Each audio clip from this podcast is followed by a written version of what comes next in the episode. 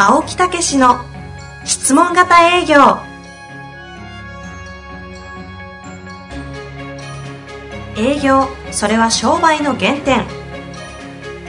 トヨタ大阪ガス生協などの営業マンも実践。2万人を超える営業支援を行った青木武が営業の真髄を語り尽くします。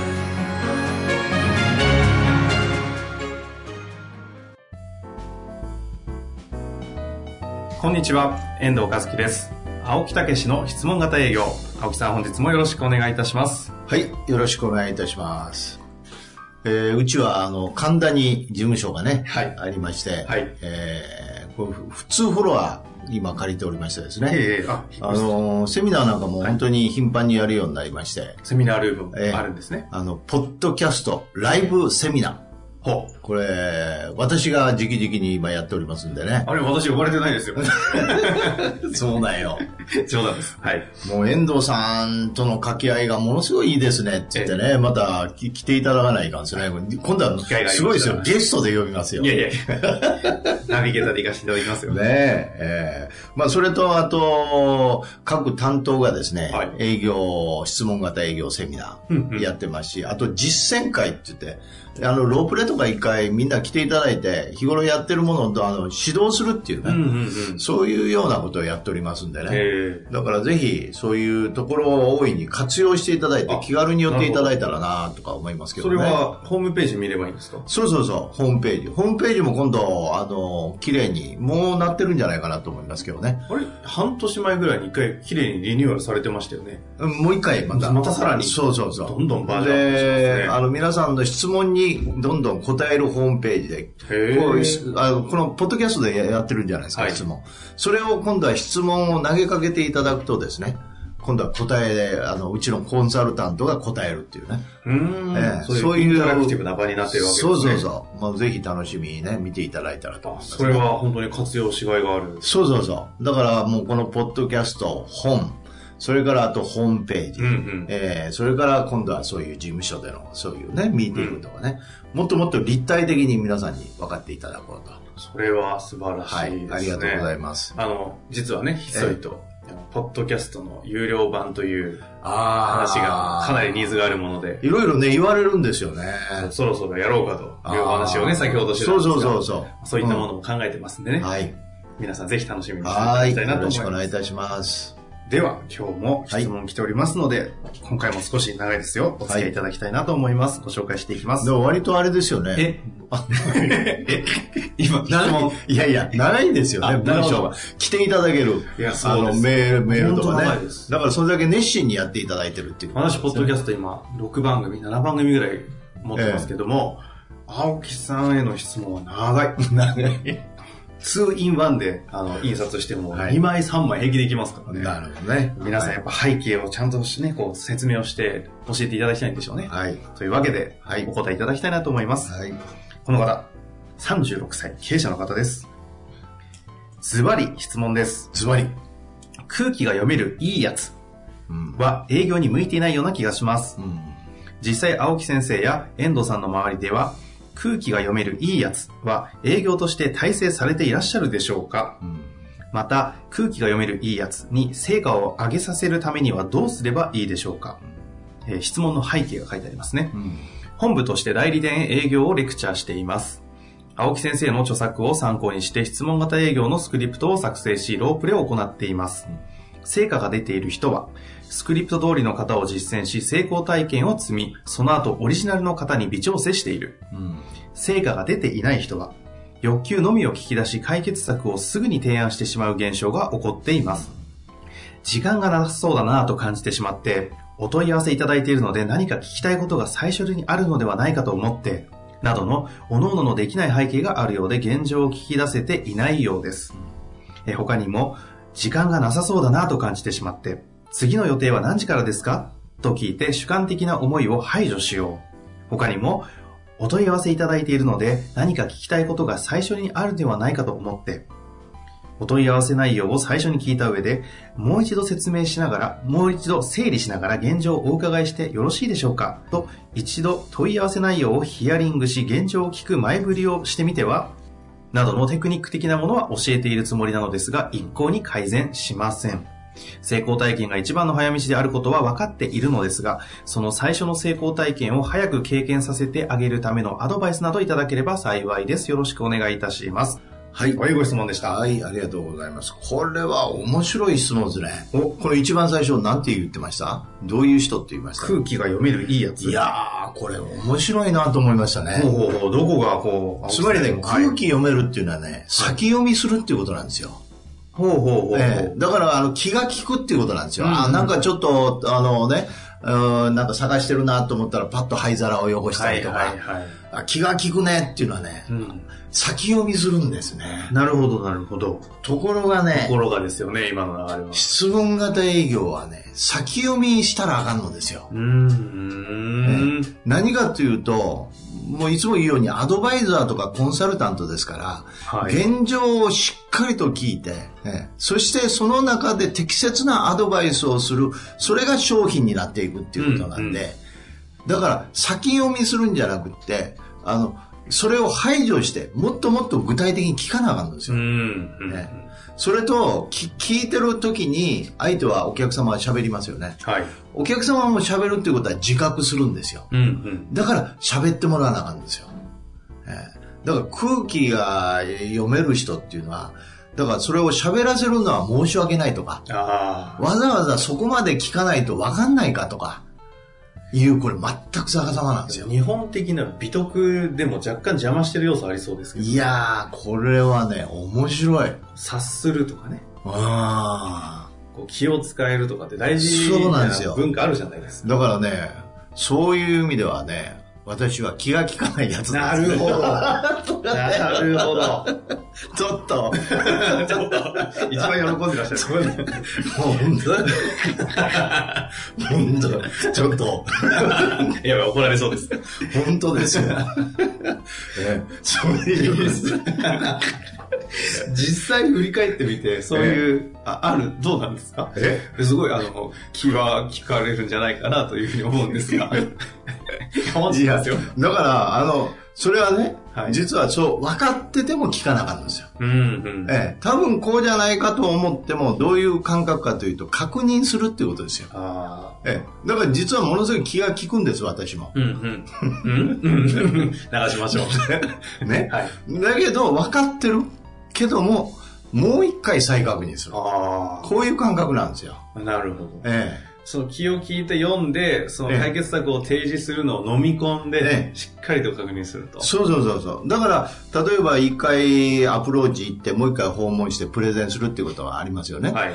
その時に前回聞いてるじゃないですか、現状。うんうんうんだけど、もう一回、改めて、あの、ご確認のために聞かせてもらえませんかと。うんうん。いうことはね、リピートでもう一回喋るとお客様はその思いが強くなるんですよ。なるほどですね。ええところがその、失礼だと思うんですよ、みんな。あええそんなことも君、分からずにも、なんで、こないだ話したじゃないって言われると思ってるんですあ。よ。うんうん。ところがね、質問型営業ではそれ聞かなかったんですよ。はええ忘れてるから、もう一回呼び戻さないといけですよ。なるほど。ええで、それもまとめたらあかんですよ、こっち側で。前回はこうこうこうで、こういうことで、こういうことでしたねって言ったら、はいはいで素通りしちゃうんですよ。あええあ。うわ、そういうシーンいっぱい見ますね。そう。だからそれが気の利くやつであり、よく分かってくれてるやつなんやけど、実はお客様側にすれば素通りになるんですよ。というええ空気が読めるいいやつっていうのは先が読めるなかなかこう鋭い方じゃないですか。ええっていう方に悩まれてるわけですよね、この方は。えという方にですよ、先読みせず我慢しろと。ええ青木さんであればその言葉だけでスッといくと思うんですけど、ええなんてこう教育していけばいいんですかね？えだから結局、そういうことができて、あの、仮に成果が上がってないみたいですけど、はいそういう人で、実は意外に成果上がってる人なんかは、自分はできるって、だけど部下が困るよってことですよ。うん、うんええだから教育というところになった時に、今度は教えられないんですよ。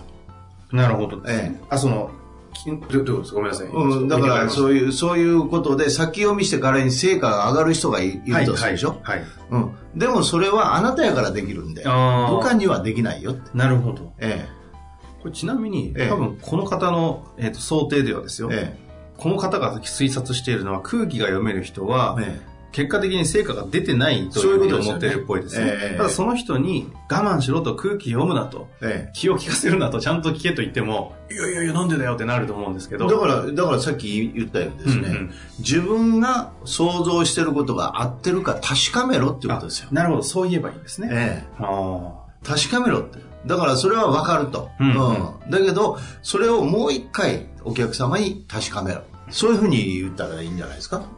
あ、なるほどですね。ええそれと、お客様が喋ってもらうことによって自覚を促すんだと。はあはあええあなたが分かってるんじゃなくて、お客様が分からなかった。なるほど。あなたが分かってたじゃないと。そうそうそうお客様が腹落ちして、そういうことできるかどうかが重要だと。採用するときはそういうことですから。確かに。ええ欲求ですから。うんうん。ええ問題の顕在化ですから。ああ。ええそれ1回2回、例えば困ってんだよなって。こういうこと困ってんだよな。いや、こういうこと困ってんだなって。うんだんだん強くなるじゃないですか。うんうん。だから1回より2回、2回より3回言ってもらう方が強くなるんですよ。なるほど。だから私なんか絶対まとめませんよ。お客さんが言ったまとめないまとめてもらいます。ということはまとめると、どういうことになりますかって聞きます。なるほど、なるほど。ええわざとです、これ。うーん。時間がなさそうだなと感じてしまって、え時間ないですかって聞いたらいいじゃないですか。この方まさにおっしゃってますね。そうそう次の予定は何時からですかと聞いて、主観的な思いを排除してみようと提案してるらしいですよ。えあとですね、ええお問い合わせいただいているので何か聞きたいことが最初にあるのではないかと思って、えそれすごいいいですよね。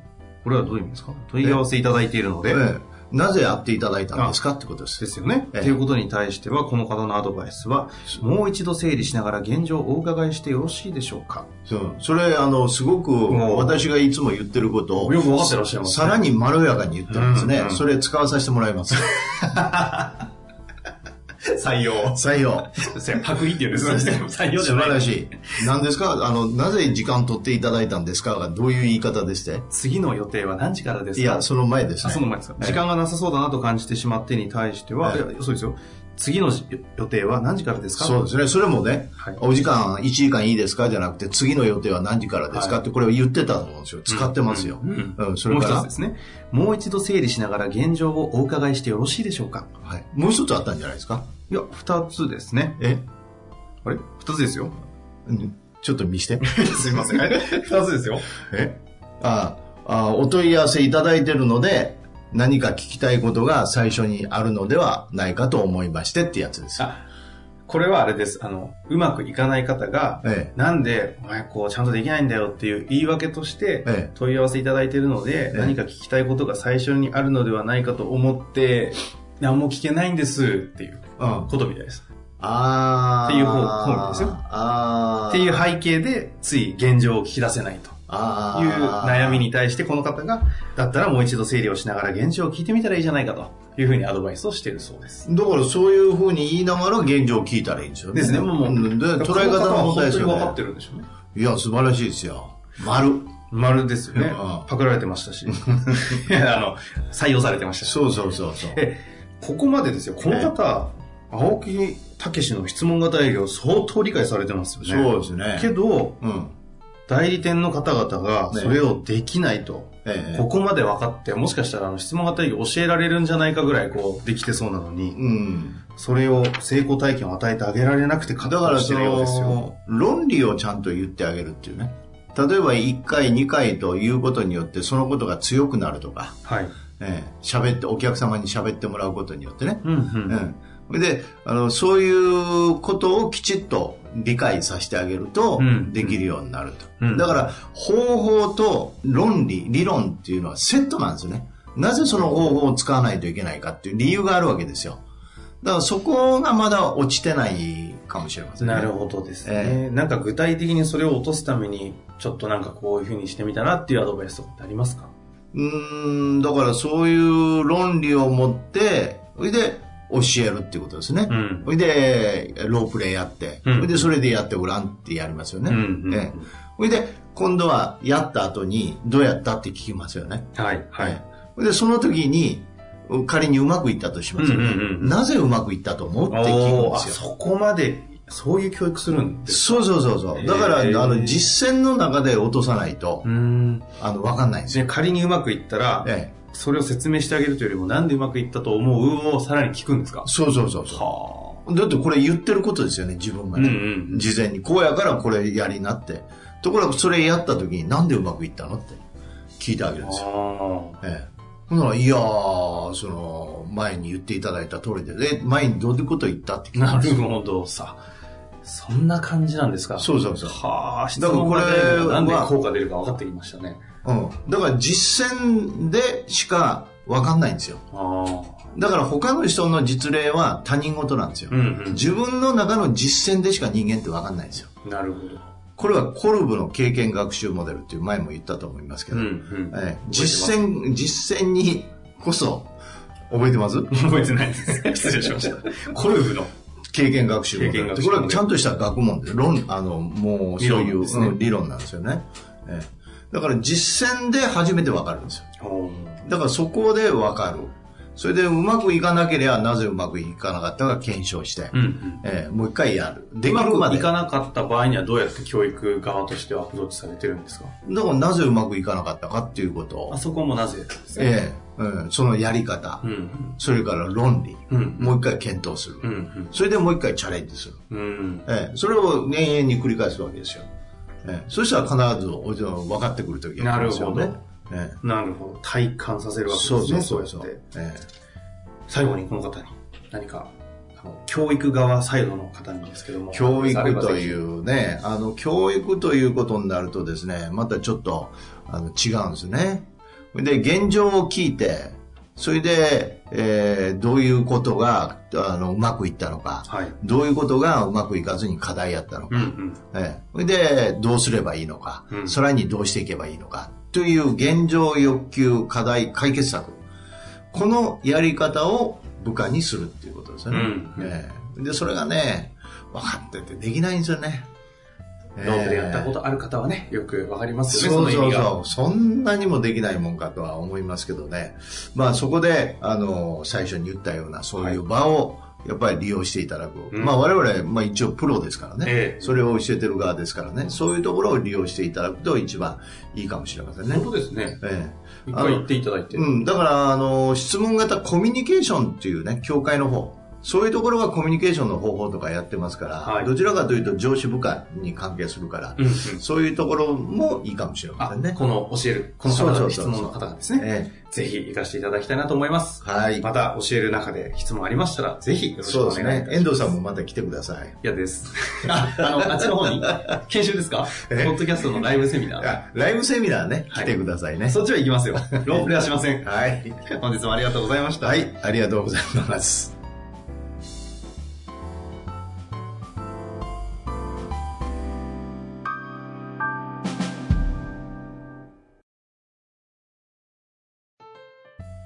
本日の番組はいかがでしたか？番組では青木武氏への質問を受け付けております。ウェブ検索で「質問型営業」と入力し検索結果に出てくるオフィシャルウェブサイトにアクセス。その中のポッドキャストのバナーから質問フォームにご入力ください。たくさんのご応募お待ちしております。